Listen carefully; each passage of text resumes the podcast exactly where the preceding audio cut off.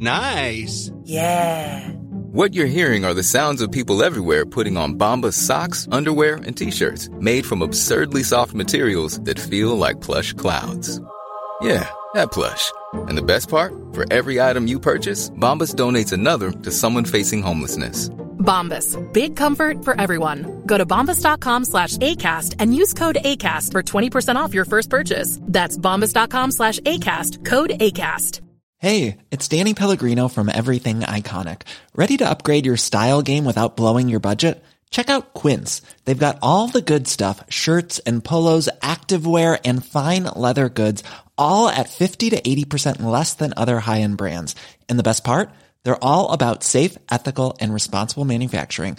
Get that luxury vibe without the luxury price tag. Hit up quince.com slash upgrade for free shipping and 365 day returns on your next order. That's quince.com slash upgrade. Hallå! Simon Gärdenfors heter jag och snart börjar min podcast Arkivsamtal.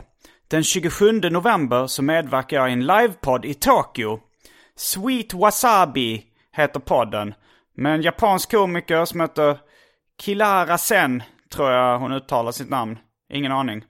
Det är gratis och på engelska, så kom till Hard Rock Café i Ropongi klockan 14.00. Det är en timmes podd ungefär. Dagen efter så kör jag stand-up med Johannes Finnlaugsson och Daniel Miyauchi Andersson bland annat på Good Heavens Comedy Club i Tokyo. Mer info om de här grejerna och alla mina svenska stand-up-gig hittar ni på gardenfors.blogspot.com. Jag vill också säga tack till alla som bidrar ekonomiskt till den här podden och min övriga verksamhet på patreon.com arkivsamtal eller på swishnummer 0760724728 Och ni som inte gör det ännu, var lite schyssta. Säg tack för all gratis underhållning som du tagit del av genom åren. Men om du är luspank så kan du väl åtminstone följa mig på Instagram. Där heter jag atgardenfors. Men nu kommer Arkivsamtal som klipps av min redaktör Marcus Blomgren. Mycket nöje!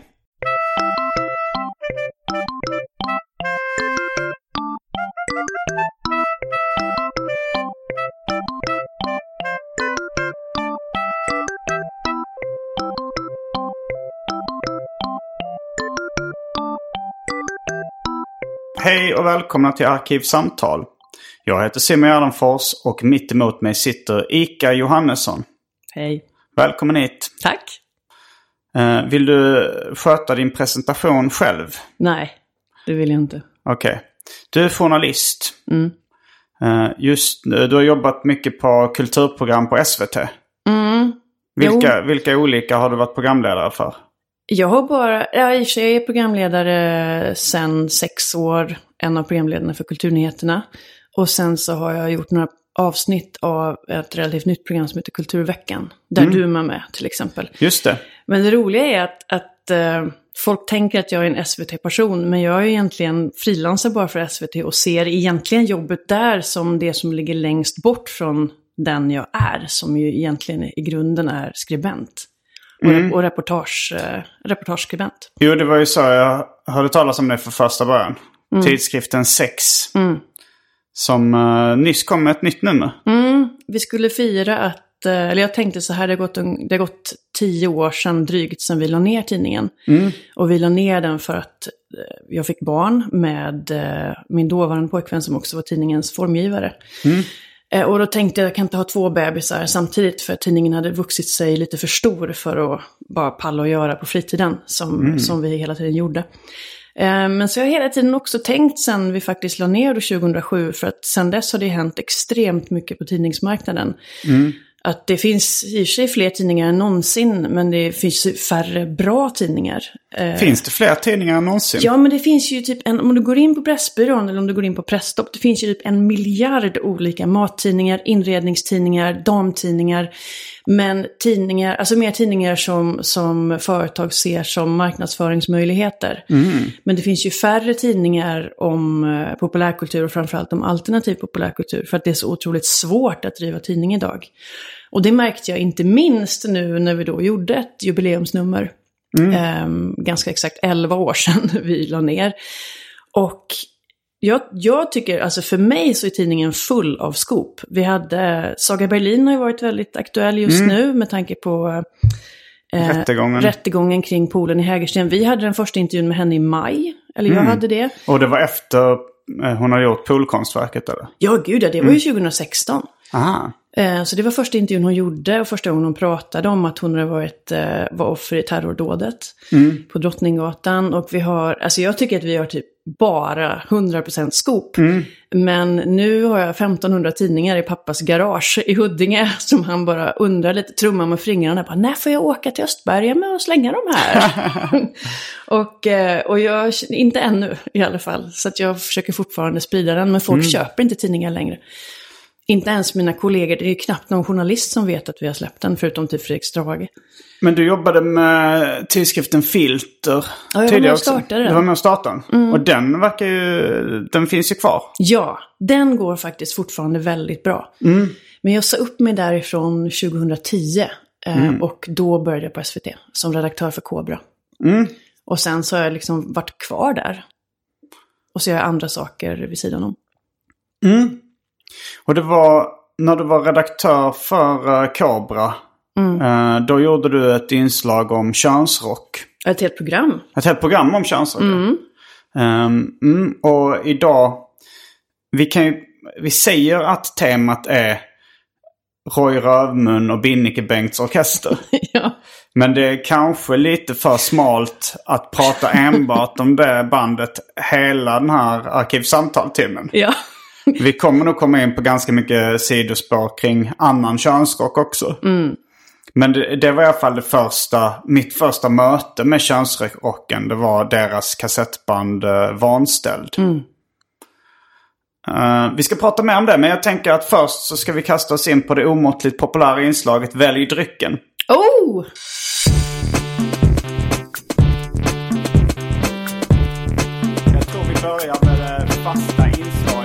Välj drycken! Det var en eh, ovanligt positiv reaktion. Ja, men jag är, jag är törstig. Så att, Ja. eh, och eftersom inte jag har hört, jag lyssnar inte så mycket på poddar för att jag hinner aldrig. Så att jag förstår inte heller nu om detta, om detta inslaget innebär något obehag för mig. Eller om det bara innebär att jag kommer få dricka vatten. Eh, För att jag är törstig. Det innebär att du kommer få välja mellan ett tiotal drycker. Oh. Och så får du ta något av dem och, och dricka under sändningen. Här kommer alternativen. Granat apelsinjuice. Faxe-kondi. Oh! Du känner till den danska ja, drycken? ja, absolut. Uh, Oatly havredryck. Fanta Zero. Ramlösa i smakerna granatäpple och nyss nämnda mango. Känd från ljudtestet som eventuellt har klippts bort nu. Så att lyssnarna lämnas, sitter som fågelholkar. Eh, sen har vi siciliansk citronsaft. Som kanske egentligen mer är en matlagningsingrediens än en dryck. Det låter dyrt och surt. Surt är det. Jag kommer inte ihåg om det var speciellt dyrt. Eh, Classic Coke. Coca-Cola alltså. Eh, någon form av Fireball-kopia som jag hällt över i en annan flaska eftersom den gick sönder, originalflaskan. Så den är full av glassplitter.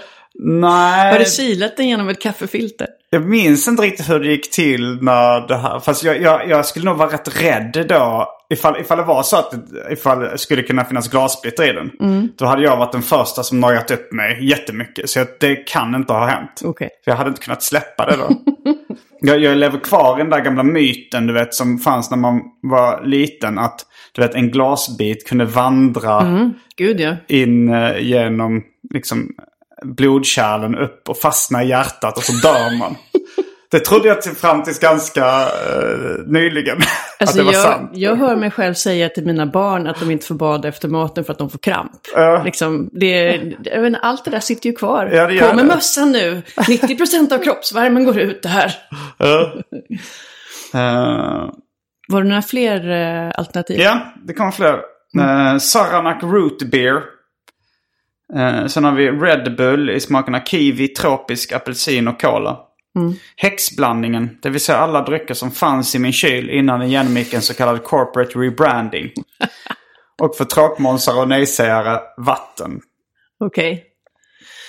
Ehm, vad vad ska man säga? Alltså jag kommer ju knappt ihåg vad det var nu. Nej. Root beer äckligt. Red Bull har jag aldrig förstått. För att jag, alla sådana energigrejer går rätt upp i huvudet på mig. Vad tror du om Faxikondi? Nej, alltså jag tror att jag kommer vara väl kanske näst tråkigast och ta granatäpple Ramlösa. Mm. Det, ja, det är både bubblor och smak. Ja. Det är, alltså, det är så mycket, upp, det är så mycket så här upphetsning att klara av just nu i munnen, känner jag. Jag tar själv en Fanta Zero. Bubblor, smak och aspartam. Perfekt. Mm. Då är vi strax tillbaks med dryckerna kända från det omåttligt populära inslaget Välj drycken. Häng med!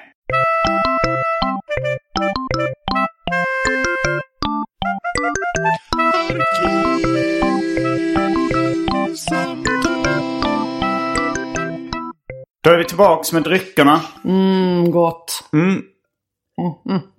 Och eh, vi ska sätta igång och prata lite om... Men, men du, vilket var ditt första möte med, med könsrock? Minns du det? Ja, det minns jag tydligt. Det var Onkel Konkel på en, en kassett som gick runt i vår förort utanför Göteborg. Vilken förort är det? Det är en förort som heter Askim, som går att jämföra med Bromma ungefär. Eh, Lite rikare. Jo, men alla, men ja, absolut. Eh, innehåller en av Göteborgs absolut rikaste områden som heter Hovås. Okej. Men eh, likt Bromma eh, så är är Askim en stor kommun. Som har, en stor stadsdel. Eh, det är inte en egen kommun, tro, tror jag. Eh, nej men det finns också andra områden och helt vanliga medelklassområden. Och jag är uppvuxen i den mer sansade delen av Askim. Som bara var ett vanligt medelklassområde. Okej. Ehm, och eh, det kom, jag tror det var min syrras kompis som kom hem med ett så här bland, inspelat band med några Onkel Konkel-låtar. Detta måste varit tidigt 88.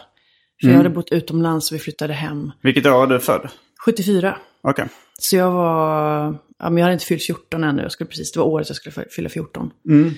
Ehm, och det var låtar som CP-Åke, Smek med Guran, IFÖ, alltså de här klassiska Onkel Konkel-låtarna.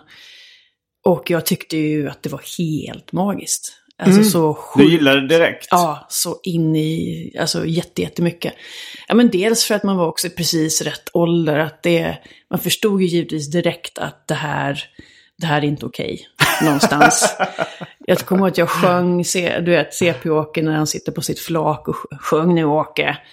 Eh, och det jag sjöng det för mamma och hon blev jättearg och bara sådär, du får absolut aldrig göra det igen och så för att hon tyckte att det hånade utvecklingsstörda. Vilket det gör. Eh, Men jag tyckte det var helt magiskt. Och ehm, jag, hade också, jag hade också en del koll på Eddie Meduza för att det, det sändes ju ibland på tv ändå att det kunde komma. Det var ganska, ändå ganska mycket livekonserter på 80-talet på SVT. Sena livekonserter som jag har försökt söka nu i arkivet efter men, men inte hittat.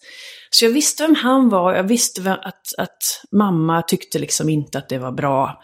Ehm, men för mig så har alltid ehm, jag har inte riktigt varit så förtjust i Eddie Meduza förrän jag blev äldre. För för mig då så var det verkligen så här bonnamusik, raggarmusik. Medan Onkel Konkel var lite mer avantgarde. Lite mer experimentellt och det är liksom ja, men mycket mer syntbaserat och bara lite mer eh, sofistikerat. Tycker jag. Och det tycker jag fortfarande.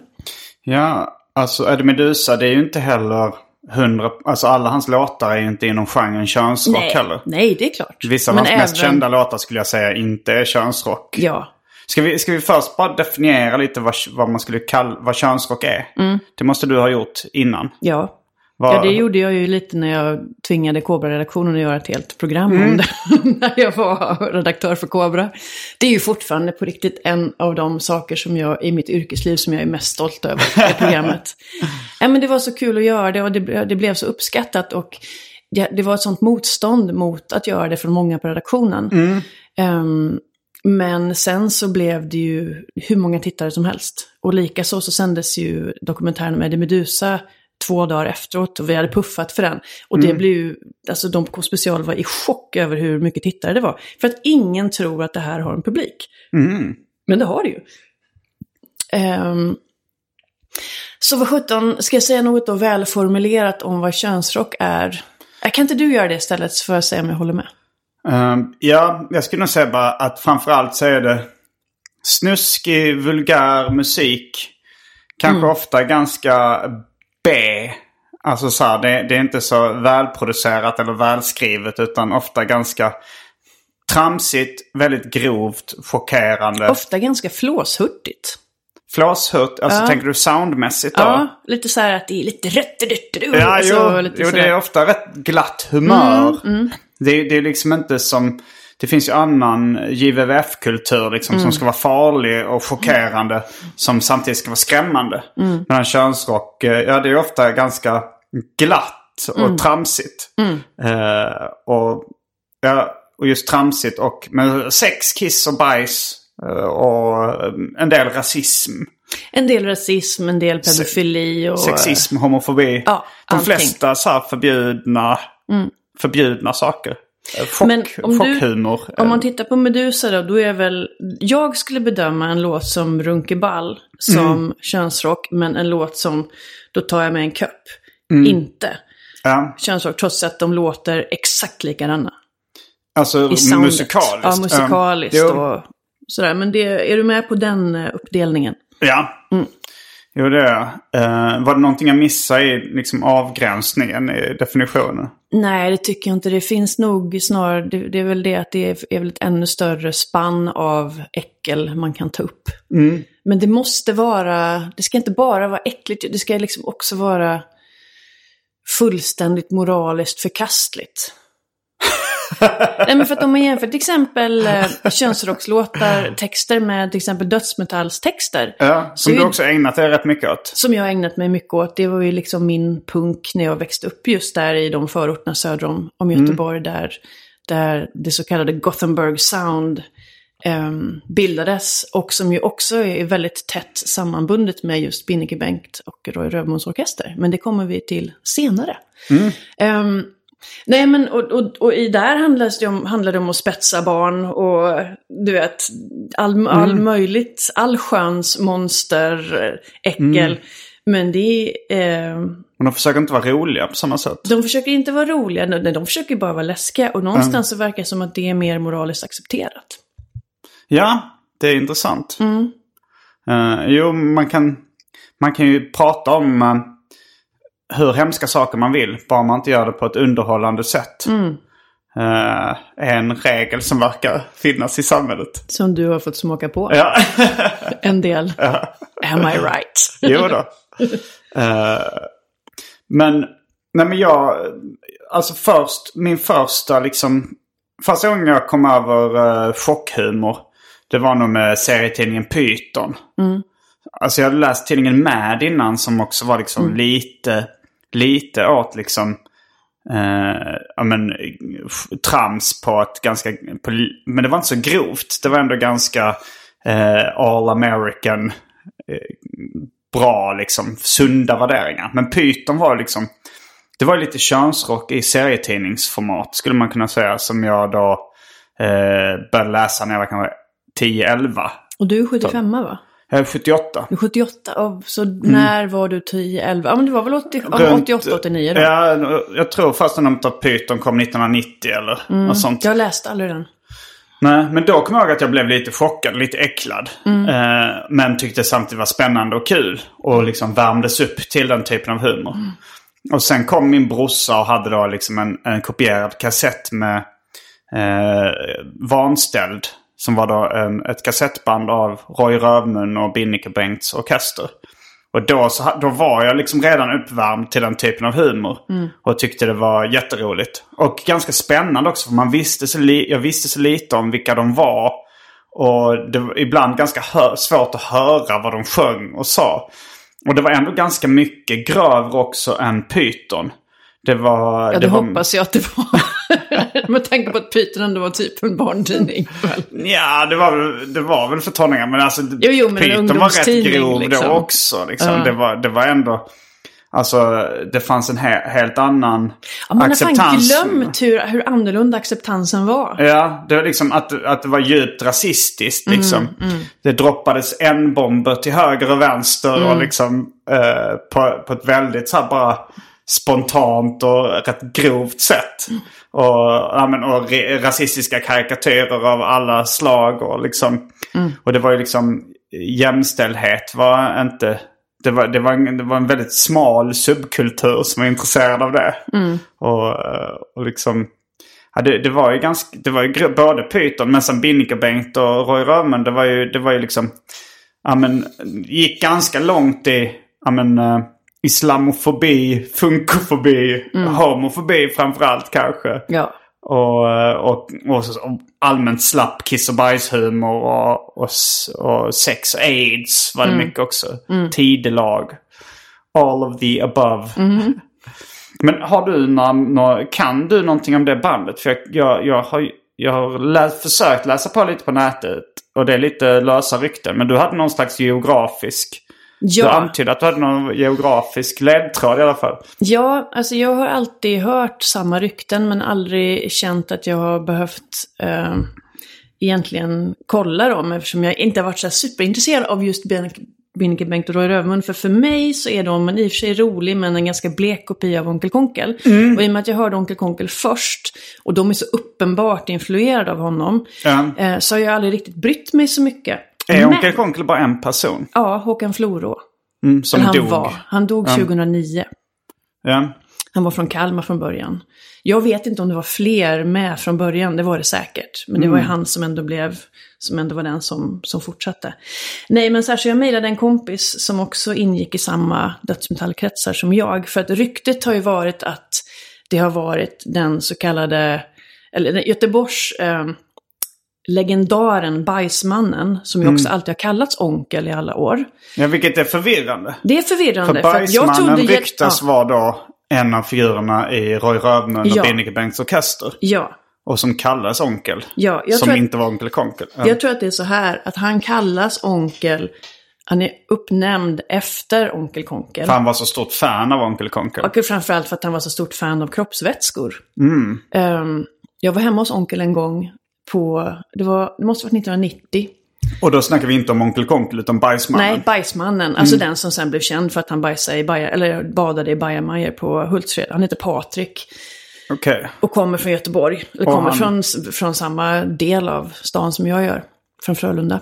Och... ehm, Okej, och det ligger nära det Ja, Askim, det ligger liksom eller? i det så kallade sydväst. Jag Mm. gick på Frölunda gymnasiet till exempel.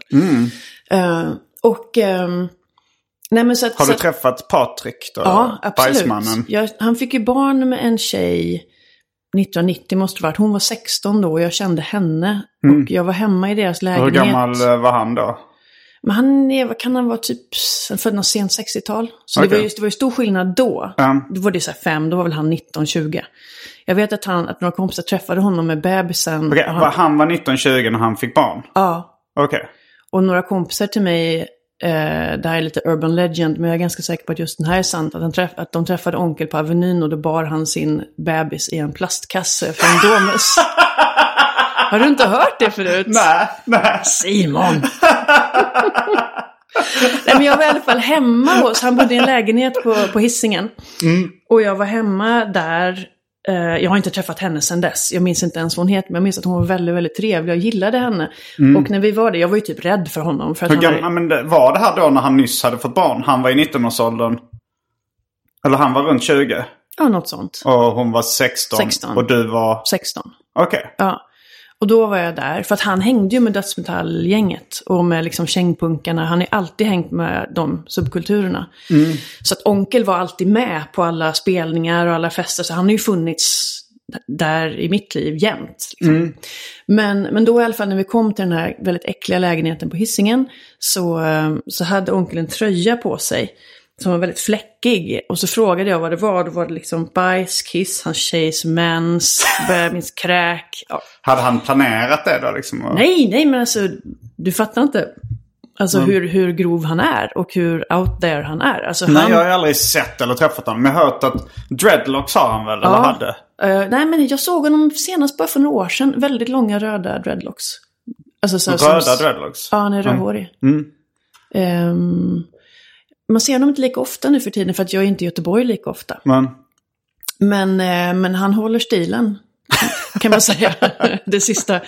Jag såg honom väl senast på en festival för två år sedan. Då satt han och söp i tältet jämte vårt. Och man bara kände så här, man vill bara gå därifrån. För Och vad var det han gjorde liksom som... Alltså han bajsade i folks tält på Hultsfredsfestivalen eller vad var det liksom? Jag vet egentligen inte vad som är sant. Men Nej. det sägs att han har bajsat i folks tält, att han har eh, badat i eh, bajamajor. Alltså dykt ner i Ja, exakt. Och gått runt helt nerbajsat. Ja, men som någon form av svensk Gigi Allen. Liksom.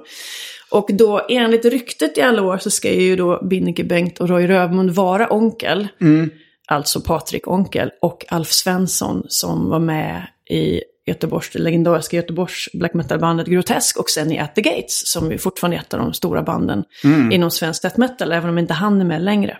Inte Alf Svensson från Kristdemokraterna? Nej, inte, det var alltid väldigt roligt att han hette det. Ja. men han var också lite äldre, så han var också alltid med. Men jag var också alltid lite rädd för honom för att ja, men när man är 16 är man typ rädd för punkare som är 19. Eller i alla fall man håller sig på sin kant. Ehm, och jag mejlade en kompis idag i den här kretsen som eh, bekräftade att så är fallet. Jaha. Och att när han köpte demon av dem så kom den levererad i en stomipåse.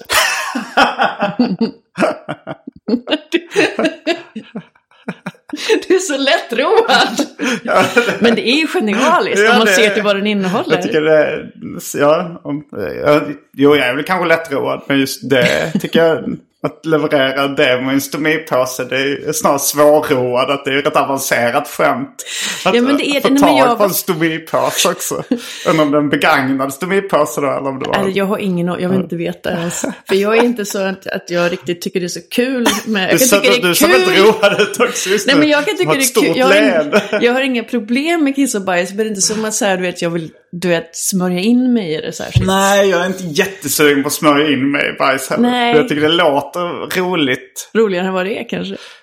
Ja, det, det, det, ska vara roligt. Det är roligare att höra talas om någon som är insmord bajs än, Ja. än att kanske liksom... Jag hade nog haft problem med att dyka ner i en bajamaja själv. Fy fan. Nej. Nej, men man är ju väldigt gränslös om man gör det. Alltså senaste gången jag verkligen såg eh, Onkel utöver den här eh, festival festivalsightingen som jag gjorde för några år sedan, det var när vi hade släppfest i Göteborg för, jag skrev en bok för, vad är det, sju år sedan nu som heter Blod eller död tillsammans med Jon Jefferson Klingberg. Och när vi hade släppfest i Göteborg på Truckstop Alaska så var Onkel där, vilket kändes väldigt logiskt. Men han var så jävla väck och så släpade han runt, alltså på riktigt släpade en tjej som var helt medvetslös, alltså däckad, släpade runt henne på golvet som någon form av trofé. I håret? eller? Ja. Håret eller armen och jag var bara så, Det- det låter inte är det acceptabelt." frågan om? Liksom, så att jag sa till personalen. Mm. Men de var bara, ja men det är hans tjej typ. Mm. Ja, men det kändes som att inget, jag vet inte, jag kan inte sitta här och döma ut honom som person men, men eh, I don't know, Men, inte superhärlig. eh, Men ändå, givit ändå mycket till, eh, till ändå Göteborgsmiljön genom åren, får man säga. Ja, men Truckstop Alaska, jag tror jag varit på fester någon gång. Jag får fortfarande spam från deras mailutskick. Det var en nej, men Galago hade de, någon håller, fest ju där. på- ja, de håller på att lägga, alltså Göteborgs stad har börjat bråka med dem. Det är, Mm. det är ju ett fantastiskt ställe. Ett helt otroligt ställe. Det finns ju inget liknande i, i Stockholm på något vis. Göteborg har alltid haft en mycket, mycket eh, bättre kultur när det gäller svartklubbar och klubbar på, i marginalen än vad Stockholm har haft. Mm. Eller men det finns ju svartklubbar här med, men där har det varit en mycket mer etablerad värld som lite har tillåtits finnas. Även om liksom, polisen givetvis har koll, men nu så är det eh, så jag tror, att de, jag tror fortfarande är så att de har, förlorat, de har förlorat alkoholtillståndet och det är helt osäkert ifall de kommer fortsätta. Men vilket är jättesynd. Ja. Det blir så. When you're ready to pop the question, the last thing you want to do is second guess the ring. At Bluenile.com, you can design a one of a kind ring with the ease and convenience of shopping online. Choose your diamond and setting. When you find the one, you'll get it delivered right to your door. Go to Bluenile.com and use promo code LISTEN to get $50 off your purchase of $500 or more. That's code LISTEN at Bluenile.com for $50 off your purchase. Bluenile.com code LISTEN. Since 2013, Bombas has donated over 100 million socks, underwear, and t-shirts to those facing homelessness.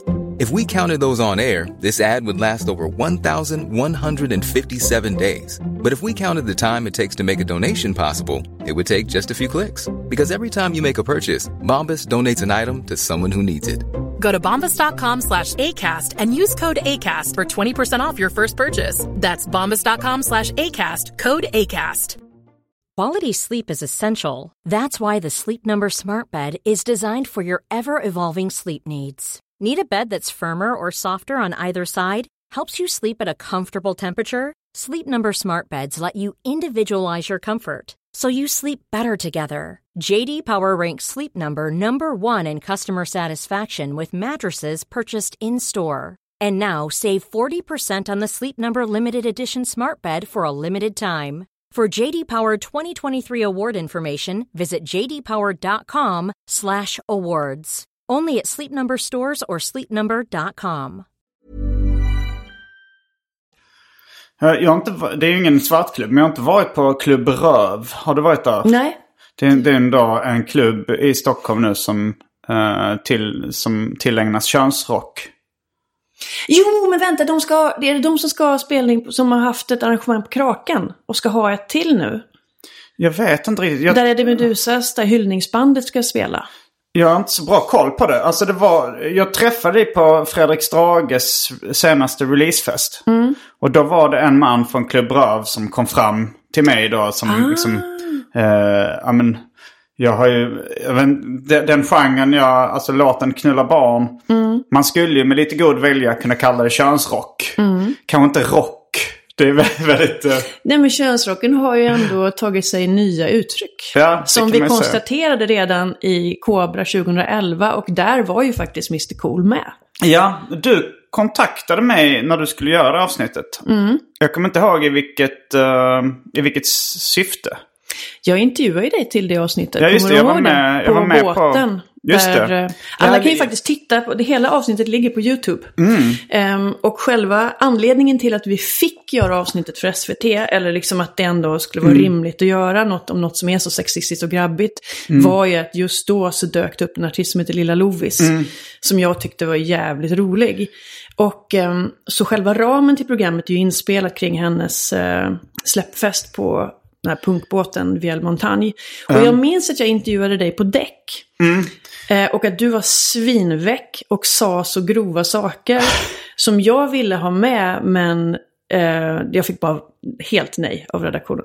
Ja, men det kom... Men du står till och med grovt, för, för till och med för att vara du så var det Var grovt. det? Jag- jag jag minns var inte vad du sa, men jag minns att jag, ja, du var helt... Eller hög, jag vet inte. Någonting var men, det. Helt men, väck. eh, men jag minns att... eh, jag minns att det var med lite på någon sån här bonusmaterial på SVT. Att man kunde klicka på så här lite extra klipp på deras på SVT Play. Eller vad det nu hette på den tiden. Ja, det var säkert på någon hemsida. Ja, när Jag- man gick in jag på SVT så var det så här, här kom lite bonusmaterial och så kunde man se mig prata där.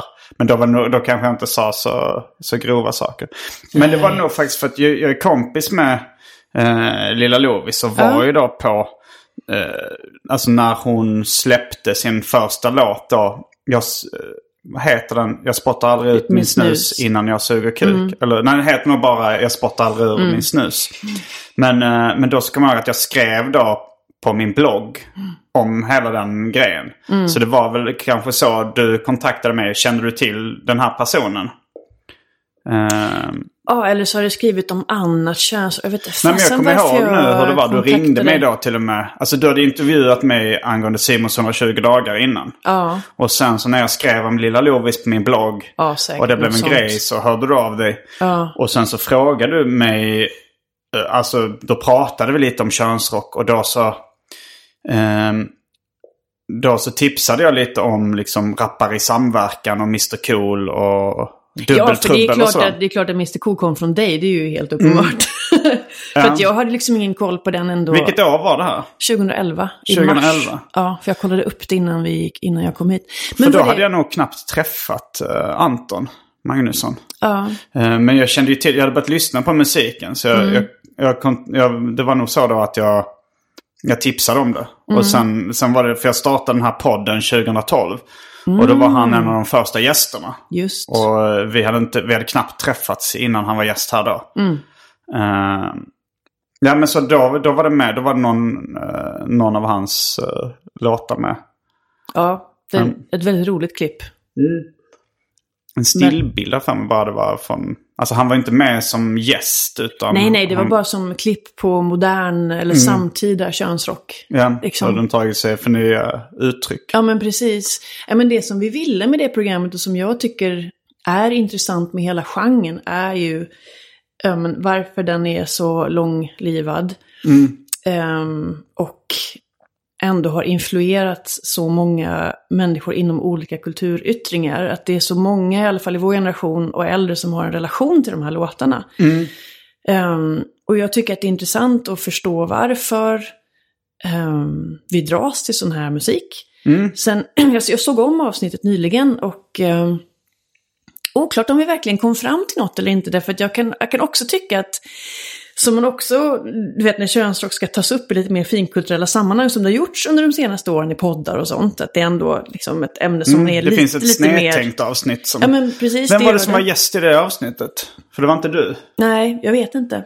Jag kommer inte heller ihåg. Men jag är så dålig på att lyssna på poddar. Jag förstår inte hur fan folk hinner.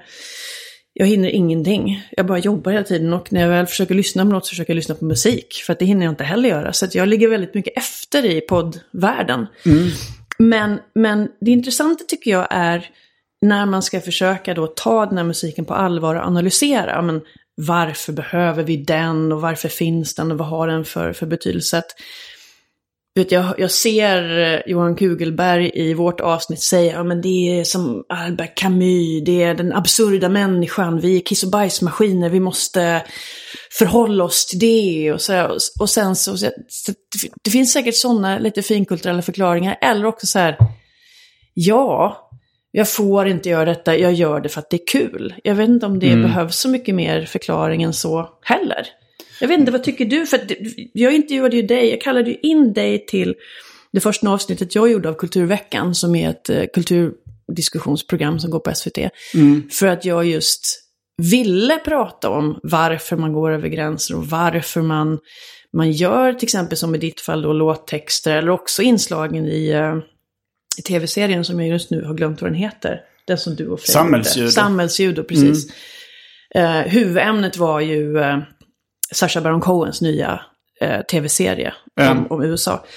Eh, men just för att prata om var, varför gör man en låt som knullar barn? Vad är det man vill uppnå? Eh, och det var ju det jag hade hoppats på att vi skulle prata om, men sen så blev det ju inte så av olika skäl, vilket vi kan komma till sen. Men om jag frågar dig nu, varför gör man en låt som knullar barn?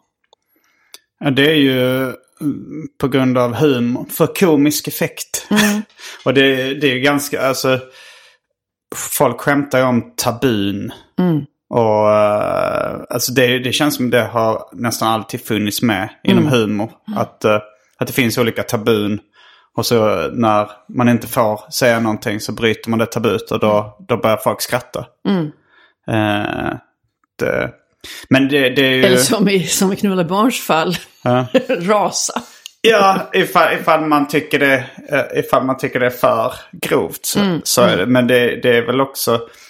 Eh, det är väl också att folk höjer volymen på det grova mm, mm, ju mer åren går. Man, det hade ju, om, om man liksom ska backa bandet då. Om vi tar utgångspunkten Roy Rövmun och Binnike Bengt som är inspirerade av Onkel Konkel.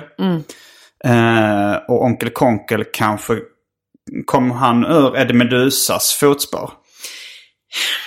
Skulle du säga? Ja, alltså, de är ju så himla olika. Jag kan tänka mig att han kom... Alltså jag vet inte. Men, Om jag, jag, jag, bara kan, jag kan bara spekulera i att det är väl klart att han säkert hade lyssnat på honom.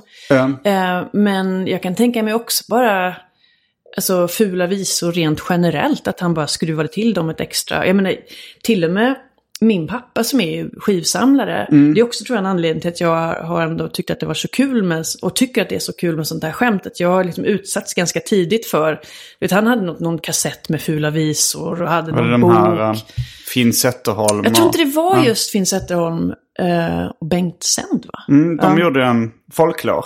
Precis, folklore. Den kommer ihåg fanns hemma hos ganska många av mina kompisar. Ja, nej, men absolut. Och Deras det fanns hade ju den. överhuvudtaget böcker med så här runda skämt och sånt som, Mm. på ett helt annat sätt. Så, att, så att det, det är inte säkert att det kommer från Medusa, det kan ju vara att han bara skruvat till det, Nej. men jag vet inte. Nej men det, man brukar ju liksom ta upp om man snackar om könsrock, kanske först och främst Johnny Bode då. Mm, Eh, och sen är det Medusa, Onkel Konkel. Mm. Och sen har det väl inte kommit någon som har varit så jättestor inom genren. Alltså Kristet nu- utseende. Just det. Jag har inte lyssnat så mycket på Chris- Nej, Kristet inte jag utseende. heller Men, faktiskt. och, men har de, är de så extremt grova? Jag, jag kan faktiskt inte svara helt på det. Men de är i alla fall, det är i alla fall ett, namn, ett av de namnen som är störst om man ser till modern. Det är också för att namnet är så klistrigt. Att folk tycker det namnet Ja, är, så frukt- Det är skojigt. ett väldigt bra namn alltså. Det är ju otroligt bra. Heter man inte till och med The Kristet Jo, utseende? jo. Absolut. Uh, men sen så blev ju då liksom många, eller Färska Prinsen var den första inom den genren i Sverige, liksom inom hiphop. Mm. Om man nu säger liksom uh, könshiphop som nog blev riktigt stor. Ja, det är ju en värld som har helt Liv. gått mig förbi. Eh, och de, alltså, ja, jag tror att liksom just uh, uh, Keffat Liv var nog också de första jag hörde som eh, var ganska grova med så här pedofilhumor. För det, alltså även om man lyssnar på, alltså när, när jag lyssnar på tidig könsrock eller liksom då Onkel Konkel och, och Binnike Bengt och Roy Rövmun. Så jättemycket, jo det var kanske en Jo. del pedofilhumor. Jo. Men jag minns inte så... eh, Jo, det var Var det? Ja. jättemycket pedofili. Mm. Förkrympt gubbkruk och... eh, För, eh, det är en sån tungvrickare. Förkrympt gubbkuk av stål, till exempel. är det mycket Små pedofil. strålar av sperma. Alltså, ska, Um. ska jag säga fler? nej, men alltså, jag, nej men det är ju verkligen.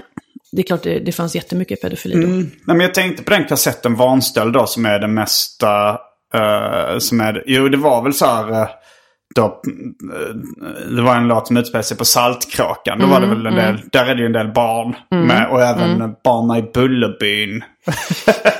Det var mycket så här parodier på eh, kända fenomen. Det var ju då... eh, Ja, men det är nog det är ändå lite könsrockens signum att man Ja. tar grejer som är lite småkända och, och gör om dem. Jo.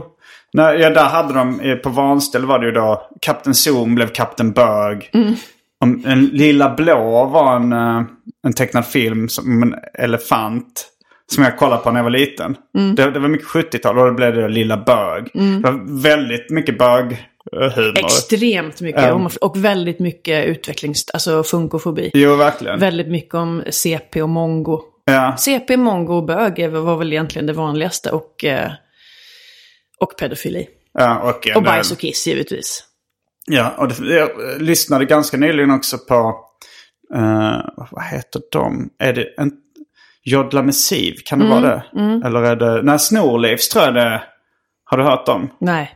De, de har, det är liksom parodilåtar. De har då en låt som heter eh, Neger Mongo. Som är Eye of the Tiger.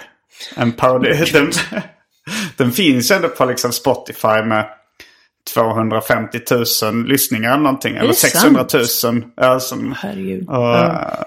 och eh, de har även gjort uh, Fyra Bög och Leif Loket Olsson. Som, som är ja, Fyra Bög och Coca-Cola. Ja, ja, ja, jag fattar, fattar. Ja, men det är det som är komplicerat med hela den här världen. Alltså jag tänkte lite på det när jag, när jag var på väg Moraliskt hit. komplicerat eller? Ja, nej men alltså...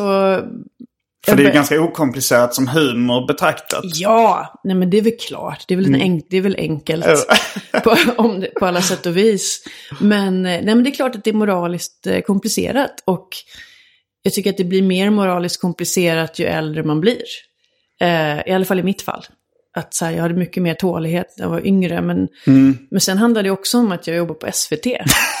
liksom, vad kan jag sitta och säga i den här eh, podden till exempel? För att eftersom jag frilansar för nyhetsredaktion, jag jobbar på nyhetsdivisionen på SVT, även om jag inte är fast anställd utan bara frilansar så påverkar ju ändå den arbetsrollen väldigt mycket vad jag får säga och vad jag får göra offentligt. Vad till exempel f- skulle du inte få säga? Eller liksom vad finns det för Jag får, jag, får begränsningar? ju inte, jag får ju inte säga på något sätt vad jag röstar på. Men, Jag får inte gå i, jag skulle aldrig få gå i första maj-tåget om jag skulle vilja. Jag får inte gå i Pride-tåget heller. det är rätt höga krav Ja, men det är det. Det är det. Men, men det är, då kan du fastna på bild. De har ju inget emot Pride i sig för att det är en mänsklig rätt. Alltså att få vara homosexuell vara- är ju givetvis en mänsklig rättighet. Men Pride-tåget handlar ju ganska mycket, det är ju ganska mycket politiska krafter som går i det tåget. Och då Mm. får inte jag hamna på bild med till exempel ja, men Fi eller Centern eller vilket nu det kan vara. Liksom. Men du får inte gå liksom själv i Pride-tåget? Jag tror att Pride-tåget är mindre komplicerat, men, men, Mm. eh, men helst inte. Nej, det är ganska höga krav på vad jag, får, jag skulle inte få DJa på, på en Coca-Cola personalfest. Liksom. Nej. Jag får inte göra något som, jag får inte heller i mitt frilansande göra eh, någonting, jag menar allting är väl en jag menar skriver jag för Dagens Industri Weekend som jag gör ibland, eller för DN, eller för Vi läser, det är ju kommersiella produkter, men det är ändå också, kul, du vet, ändå kulturinstitutioner om man säger. Men jag skulle inte få, du vet, jag skulle inte kunna göra en podd och den skulle kunna ha reklam i sig och vara sponsrad. Nej. Jag, skulle inte kunna, jag, skulle, jag kan ju vara som gäst i en, som representant, men jag skulle inte kunna ha det själv och få pengarna själv. Jag tycker det känns ganska obehagligt. Alltså när... eh, Nej men ibland jag har kompisar då som har jobbat på SVT som varit med i poddar. Och sen så har de kommenterat någonting liksom. Till exempel den här Jesper Rönndahl. Eh, Svenska nyheter. Svenska nyheter med Kina-grejen. Och liksom direkt, om det är en livesänd podd så var det någon som liksom blev direkt kontaktad av liksom folk på SVT. Vad har du sagt? Skriv vad du har sagt. Alltså det känns som en sån åsiktsregistrering eller övervakningssamhälle nästan. Fast man måste också förstå, och det är också svårt att se om man inte är inne på SVT, det är att det är sånt extremt tryck på SVT just nu från alla håll. Och det är både, alltså, högern säger att vi är kommunister, framförallt vi på kulturen då, vi är kommunister och det är helt uppenbart att vi är kommunister på hur vi väljer att eh, beskriva alla nyheter. Medan vänstern säger att, ja men vadå aktuellt, ta in Jimmy Åkesson titt som tätt. De har gjort mer för borgerlighetens och högerextremistens framfart än någon. Så att vad vi än gör, och det var ju det som gjorde att precis den sortens kampanjer var ju det som gjorde att upplägget kring intervjun med dig i Kulturveckan var tvungen, ändrades samma dag som vi skulle spela in programmet. Och vad var det som hände? Nej, men det som hände var, ehm, det är liksom ett helt nytt medie, det är ett helt nytt medielandskap sedan ett par år och ett helt nytt via sociala medier och det sättet att alla uttrycker sin åsikt precis hela tiden obehindrat gör också att det, det, det är väldigt många organiserade åsiktskampanjer som sammanställs, som SVT utsätts för väldigt mycket som inte de pratar så mycket om.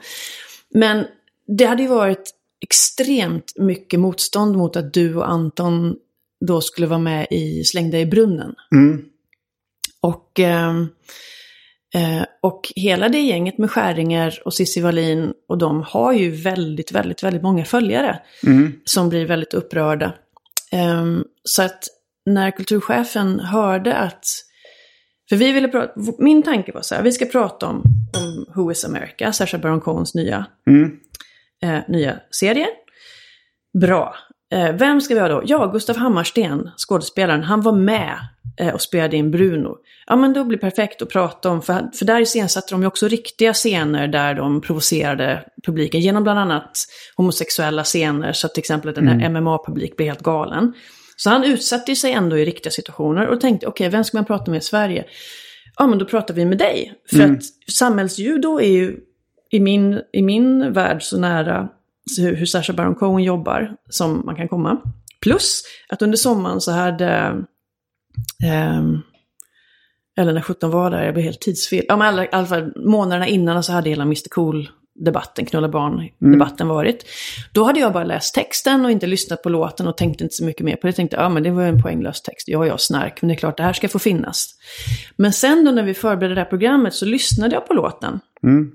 Och tyckte ju den var så rolig att jag höll på att svimma. Alltså den var, tycker, tycker den är så jävla kul. Ehm, Men var det bara då leveransen av texten Ja. som du tyckte var... Um, ja, nej men då blir ju texten kul. När man skriver texten bara rakt ner så är den ju väldigt platt.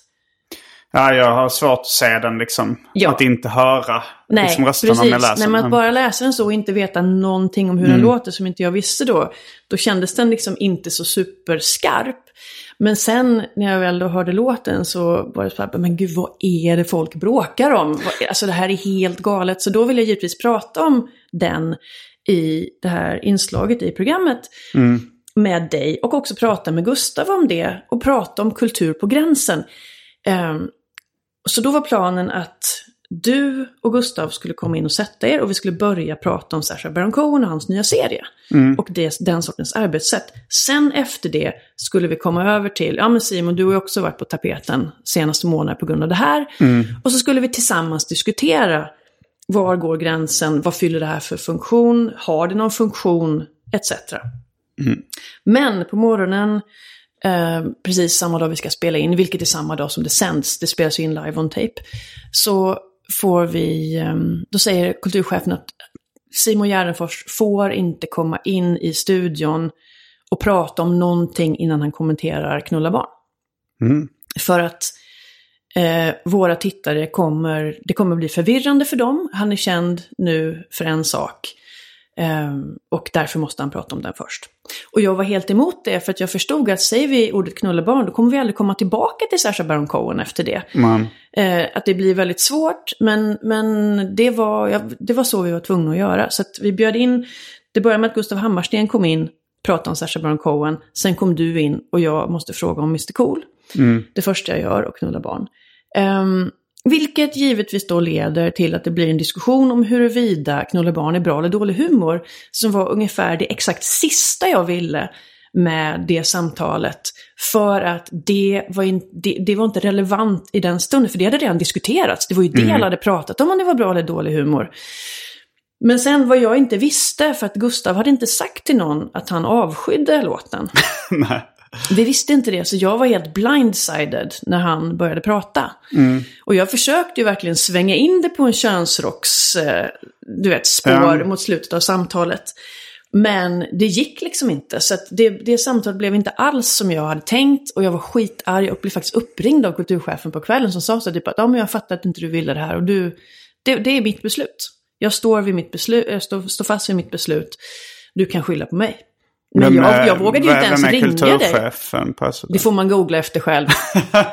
Nej men jag, jag skämdes ju så inför dig för att det, känd, det kändes som att, att så här, det var inte alls det som jag Ja, men hade sagt att det ju att det skulle inte var handla om. ditt fel att det blev så. Alltså, Men ändå.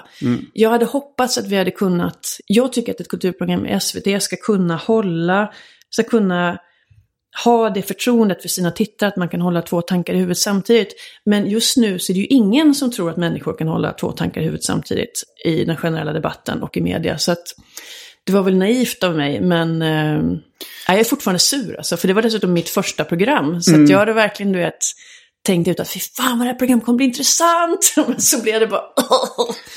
det är svårt också det formatet att hinna, hinna liksom diskutera någonting. Det Ja, känns men som vi hade ändå så. 18 minuter. Ja, just det. I tv-tid så är det Ja, väldigt, jo. väldigt mycket. Jag tänkte också på... ehm, för Sacha Baron Cohen har ju gjort en del pedofilhumor. Ja, Det hade varit intressant att höra hur Gustav... ja men vi eh, hann ju aldrig komma Nej, vi dit. hade inte det. Vad han, hur han liksom... Nej. Men jag tyckte det blev på ett sätt lite kul att... Uh, alltså så här, han... För jag tyckte han inte hade så starka argument. Ja, det hade han ju. För jag kan förstå folk som har sådana argument också. Jag fattar det, även om jag inte har dem, så, så har jag, för, jag fattar ju att folk reagerar. Nej men det var faktiskt på Facebook så hade jag lagt upp en, en länk. Så en gammal klasskompis till mig, som uppenbarligen då inte var med och lyssnade på Onkel Konkelbanden, en tjej som la upp en screenshot av dig i rutan på Kulturveckan. Jag var inte med i bilden och bara sagt så här, vilka jävla idioter bjuder in den här jävla idioten? Och den dyker upp i min feed och jag bara känner så här, ska jag svara på detta? Eh, Eh, ja, det är ju jag som är programled. Vad, är det här liksom en, en ett, är det här- ett aggressivt påhopp? Eller så jag bara lät det vara. Men eh, träffar jag henne så kommer jag behöva fråga. Men du var ju, fan, alltså vi hade ju lite snack på redaktionen efteråt. Därför att du hade med dig din flickvän. Och hon hade någon form av läskburk. Ehm, det var faktiskt en strong zero. Ja, nej men jag vet inte ens vad det är. Men, men alla undrade så här till slut, bara så här, var de packade när de gick? För att det kändes som att de var lite svajiga. Och jag var mer så här, det var de säkert. Ja, det, var, det var inte liksom en planerad grej då att, eh, att uh, supa. Utan det var så att... eh, för då bodde min flickvän i Göteborg. Mm. Och var bara nere och hälsade på. Eh, Uppe, man åker upp till Ja, Stockholm just från. Göteborg, Simon. Uppe. ja, Sagt från en som faktiskt är från just Göteborg. det. Eh, och då så, så, så tänkte jag att jag ska vara med i det här tv-programmet. Men du kan ju vara med och hänga liksom eh, backstage, eller vad man säger. I green I the green room. Eh, och sen så precis innan vi skulle sticka så fick hon liksom mensvärk. Mm. Och blev så här, fan jag... Och, eh, och vi hade liksom inga värktabletter eller något sånt där. Mm. Ja, men alkohol funkar ju Jag bäst ja, men mot så här, men mensvärk. jag har, Från fråga, har du någon alkohol liksom? Så, ja. men jag har Strong Zero. Den är, den är också... Vad är det? Det är en japansk alkoläsk. Ja, eh, som är åh, väldigt... hatar alkohol, det är så jävla äckligt. Som är en Chochu Highball. Mhm. Chuhai som det kallas. Men den är väldigt stark. Den är ofta så här 9% Mm. eller någonting. Och ehm, jag tänkte, det var, vi hade ganska bra diss då liksom. Jag tänkte, ja, men ta med den. Det är ingen som kommer att se att det är Mm. alkohol. Det ser ut som liksom mer en, en vanlig läskburk. Mm. Eh, så kan du dricka den så slipper du ha ont liksom. Ja, men alkohol är ju bäst Ja. mot mensvärk. Sjukt nog. En stadig då, whisky liksom. Då satt hon och, och drack den. Hade det gött? Ja, det var säkert lite kul. En jag- subversiv handling, supa inne på SVT. Fränt! Är det förbjudet att supa där inne? Det är klart det är. Har de sådana regler så att man... Men det är för det, det är klart. Jag, men jag tror på riktigt inte ens att man egentligen får bära in en systemetkasse. Jag, kan, jag ska återkomma Mm. om detta, men jag tror faktiskt inte att... Folk gör ju det ändå. Men Mm. jag tror inte att man egentligen ska det. Ja men fan, det är public service. Alltså, det är, alltså för mig som public service-person som ändå har gått journalisthögskolan och är en ganska Mm. stel, etisk liksom, person. Jag jobbar inte för kommersiella medier. Jag är ju väldigt så här, DN, eh, SR, SVT. Jag tycker att det är Är inte fullständigt... DN ett kommersiellt med? Jo, men det är ju det. Men det, jo, det är klart att det är. Men, men det är ändå, du vet, det är inte så här eh, Metro. Eller det är inte TV4 eller liksom så här. Ehm, nej, jag tycker att det är fullständigt rimligt att jag har de här restriktionerna på mig. Eftersom jag är ett ansikte. Men det är ju många som tycker att det är helt sinnessjukt. Jag tycker, det, jag tycker det, den här liksom, det kontrollerande eh, delen av eh, public service är ganska sjuk. Ja, men annars kan det ju inte vara public service. Jo, de hade kunnat slappna av lite och Hur? bara så här... Ja, men om, om de får kritik så, så kan man bemöta det med ett ja, ja, ja, ja, ja. Ja, men så här, men så här, Det är så här, ja, ja, ja, säg att vi är kommunister, säg att vi eh, gör Jag, SD jag kan en- tycka att SVT är för ängsliga. Det tycker jag också. Att, jag tycker också att de borde kunna bara slappna av i sin generella auktoritet. Men problemet är att vi, eller vi säger, men att de ständigt är under någon form av antingen attack eller risk att förlora liksom, våra medlen. Det finns ju ändå ganska starka krafter som vill ha bort public service helt.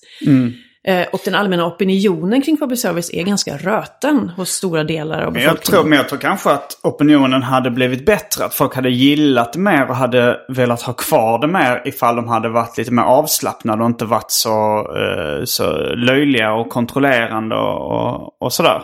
Men vad med, alltså du måste faktiskt ge ett exempel nu. Ja, men det var väl ett exempel att eh, om någon som jobbar på SVT och bara pratar om uh, liksom det här Jesper Rönndahl-gate. Liksom att man blir, uh, upp, för ett sms direkt, vad har du sagt? Men det var ju... Skriv vad du har sagt. Jo, men Och, det är väl eh, för att de ska kunna veta, eftersom de vet att de kommer bli kontaktade av tusen kinesiska medier direkt, måste veta vad han har sagt så de vet hur de ska förklara det och kanske backa upp det. Ja, men också det här du berättade om att, eh, att jag måste prata om det. eh, om, även om jag är med i ett annat sammanhang som kanske inte handlar om låten knulla barn. Så måste Mm. jag prata om det för att annars kommer de få jättemycket Ja, kritik det tycker för jag är helt Ja, sinnessjukt. Det är också ett exempel på, Ja, jo, jo, visst. På eh, det sättet tycker på jag att det liksom är... hur, Ja. att de hade kunnat slappna av mer. De Ja, det- så här, ja men tycker jag låt dem, folk mejla och ringa. Det är så här, ja, vi, ja vi, vi ville ha med honom, vi pratar om någonting annat nu. Mm. Eh, Okej, hej då.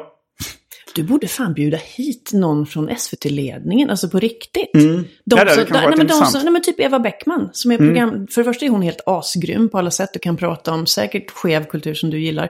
Plus att hon är den som sitter och tar beslut eh, om vilka program som ska sändas. Så det, ja, det finns mycket att prata om, men det ska vi inte hålla på och tjata om här. Men, Ja, det är ju eh, en, eh, ja det är kanske i din värld en stor fråga men det är så här, ja, kanske skulle jag kunna... Alltså så här, den här internpolitiken på SVT. Eh, ja, okej, det- ja, ja, rimligt, rimligt. Låt oss prata mer om kiss och bajs nu då. Ja. eh, Men eh, ja, du, du satt ändå på mer fakta då om uh, Roy Rövmun och Bill Bengt. Ja, än vad du trodde. Än vad jag trodde. Ja, nej, men för det, det verkar vara rätt hö... Alltså det finns en del rykten. Jag, Mm. jag kunde bara läsa, jag visste inte att det var bekräftat då att det var Bajsmannen till exempel. Som, Nej, nej enligt min kompis bakom. Anders då i Göteborg så är det det. Och han, han känner ju dem. Så att det... Mm. Så att vi får säga att han säger det, jag säger det inte. Okej. För jag vet inte. Nej men det, det känns ju som, uh, det har ändå, det är något av ett scoop. Mm. Det är så du får marknadsföra den här podden. Ja. Har du lyssnat på några andra? Men Onkel Konkel var det liksom, lyssnar du fortfarande på, på Onkel Konkel ibland eller var det länge sedan? Alltså någon gång... Det, jag, jag kan inte säga att jag gör det så himla ofta. Nej. Men jag tycker fortfarande att det är lika bra när jag hör det. Det är ju det. Men jag tycker att det är, alltså idag, som ju också är lite av en yrkesskada tror jag, och också en public service-skada, så, det blir så mycket tänk, okej varför tycker jag det här är kul? Ehm, att den här musiken finns, ja men leder den till, du vet att befästa fördomarna? Hur känns det för den CP-skadade att CP-åker sitter på flaket? Du vet, alltså jag, jag tänker, hur tänk, känns det för mongosarna att, ja men, det, det snurrar vidare i någon form av så moralisk dis- diskussion i huvudet för mig. Som lite tyvärr kan ta udden av musiken ibland. Men okej, inte jätteofta, men, men jag, ja, det leder till, till tankar idag som, som jag inte hade förut. Mm. Nej, man kanske behöver vara lite packad för att Ja, uppskatta men lite det helt. packad. Ja, men sen också, jag är en 44-årig tvåbarnsmor. Mm. Du vet, som så här ändå jobbar och fixar så att allt ska funka Mm. i familjen. Sånt är så här, ja, fan. Men ibland kryper det fram ändå. Mm. Jag tänkte på det här på, på eh, alkohol inne på SVT. Jag tror Mm. en av de första gångerna jag var med i SVT så um, det var i programmet Garage tror jag det hette. Det kommer inte jag ihåg. Det var, det var nog till och med Utbildningsradion. Mhm. Men de hade ett musikprogram och då hade jag och Frej just släppt eh, ett par låtar med far och son. Mm. Och vi skulle uppträda live i studion där. Och så var det Christian Antila och Sofia Somayo. Mm. Eller Somaggio, jag vet inte om man uttalar det. Vet inte. Somayo. Men då så kom jag att jag kom in på morgonen och, eh, och jag var ganska, jag var nog lite bakis. Och, och det stod, det stod, eh, Christian Antila hade en flaska så här Brämhults juice på bordet. Och då så, eh, och då när han var på toaletten så tänkte jag att jag snor lite av hans juice för jag var så törstig. Och då var det whisky i hans, han var nog rätt packad på, eh, på av Det kanske är mer fylla inom SVT än vad man tror. det med skåpsupande. och så kommer jag ihåg att eh, Sofia Somayo då var... Hon ville, försökte ställa in. Hon, hon eh, ringde och sa att hon var sjuk. Men de lyckades över, liksom, övertala henne att komma dit i alla fall. Jag, jag tror, hon var säkert också bara bakis. Ja. Eh, och, sen, eh, och sen så gjorde vi... Vi fick ändå liksom säga rätt grova saker i, eh, i eh, SVT. Jag tror till och med fan att det ligger på YouTube när vi uppträder. eh, och Frej säger raden knullar barn som Alf Svensson. Redan, eh, men, men det gav vi, det var ingen som... Och då var det ju då inte Alf Svensson i Roy Rövmun och Binnike Bengts orkester. Utan Eller? KD. Och det, och det var ju bara så här... Men detta måste väl vara drygt tio år sedan? Va? Ja, det var Typ. nog runt Ja. 08. Ja, det 09. låter som så här mitten 2000-tal. Nej, men det, det har ju ändrats otroligt mycket med vad man får lov att säga i tv eller inte. Så tog Så vi ett fort- foto då på, på alla artister som var med. Då kommer jag ihåg jag sa så här. eh, de fyra besvärligaste personerna i musiksverige på en och samma bild. och då kom jag att Christian Antila skrattade väldigt högt igenkännande. Han kände sig nog väldigt besvärlig själv då. Det låter som en bra ändå första erfarenhet med SVT. ja, det var rätt roligt. Men det har förändrats mycket på tio år. Det tycker jag. Jo, alltså om man, om man tänker nu, de, alltså för, äh, ja men vad hette det, uh, Lorry med farbror Bosse då som var liksom eh, pedofilhumor. På, på bästa sändningstid i SVT.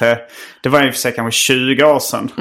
Men det, var, det var, verkar inte varit så mycket protester då alls. Det var liksom... Jag tror det är samma personer som tyckte Farbror Bosse var jätterolig på 90-talet. Som blev väldigt upprörda nu över är den knulla barn. Alltså jag gjorde misstaget av att köpa Albert och Herbert-samlingar för att visa ungarna. Eftersom jag ändå är från Göteborg och jag vill ändå Mm. att de ska ha någon form av himla arv med sig. Eh, Så jag och en kompis hade en idé om att vi skulle ha, starta något så här föräldrakooperativ där man bara lyssnar på Albert och Herbert och sånt där för att de ska lära sig göteborgska. Uh, Men så visade jag dem för ungarna och blev helt råchockad av hur grovt det var. Hur extremt sexistiskt det var. Det är det att man tänker, att Albert Herbert gjorde en julkalender, så man tänker att det var barnunderhållning. Men det var ju inte alls det. var det där de hade en pistol i en av luckorna? För jag kommer ihåg, jag hade den Ja, jag kalendern sparade hemma. den. Jo, det var det väl. Jag det var, Och det var det är en tomte som ser ut så här. För det kommer jag ihåg debatten var, det var så här... Där, då rasade folk av att Ja. det var en pistol i en av Men luckorna. var det Albert och Herbert verkligen? Jag vet inte, det var någon julkalender i alla fall. Ja, för att jag, jag klippte ut den luckan och hade den på min eh, anslagstavla. När du var liten? Ja. För att du tyckte det var coolt Ja. med pistol? Ja, för att det var förbjudet och folk var arga. ja, men vadå, är du chockad? Nej, jag tyckte bara det var roligt. Nej, men då var jag väl, för att det var innan vi flyttade, så det måste ha varit...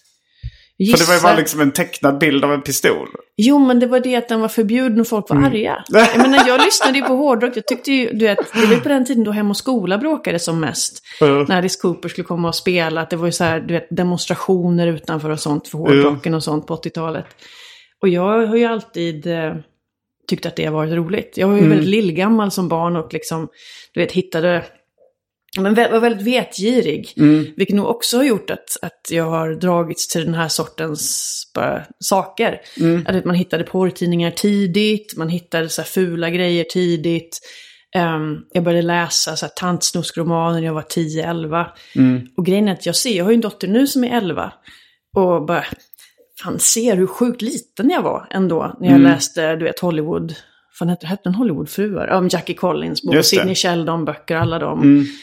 Var Sidney Sheldon uh, Hästarnas dal? Eller nej, vad heter Nej, den? det är ju- Eh, Grottbjörnens folk? Ja, nej, Sidney Sheldon var ju mer um, Tracy's Hämnd och Mm, mm. ja, massa sådana fantastiska böcker tyckte jag. Man lärde Mm. mig och lärde sig och hade väldigt mycket material för fritidssyssla om man säger. Mm. Men, ehm, nej, men så det har väl alltid varit kul. Ju, ju mer man inte har fått göra, desto mer man velat göra det. Liksom. Mm.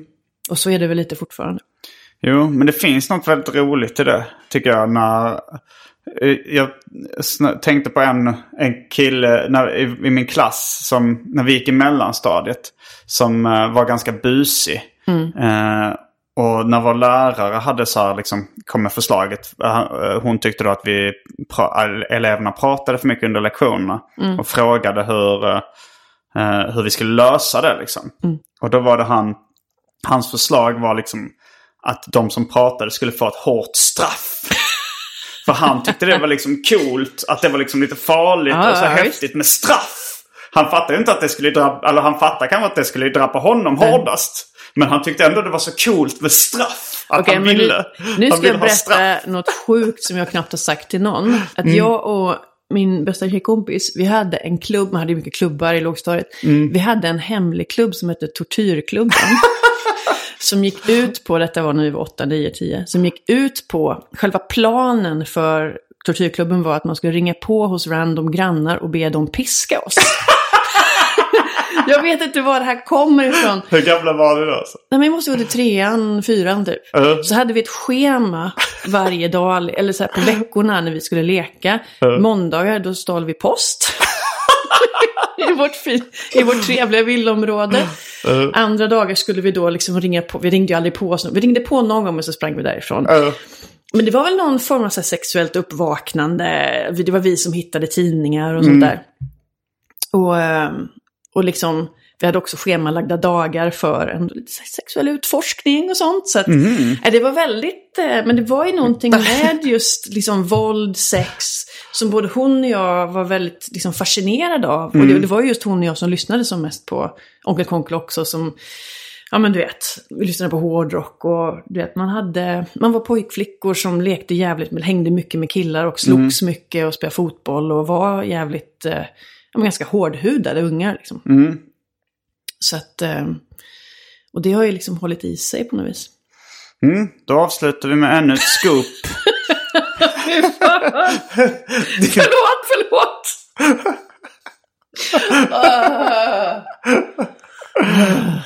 Ja. Och med de orden avslutar vi detta avsnitt av Arkivsamtal. Jag heter Simon Gärdenfors. Jag heter Ike Johannesson. Fullbordat samtal. Kanske, kanske heter det. Först högst oklart. Fullbordat samtal.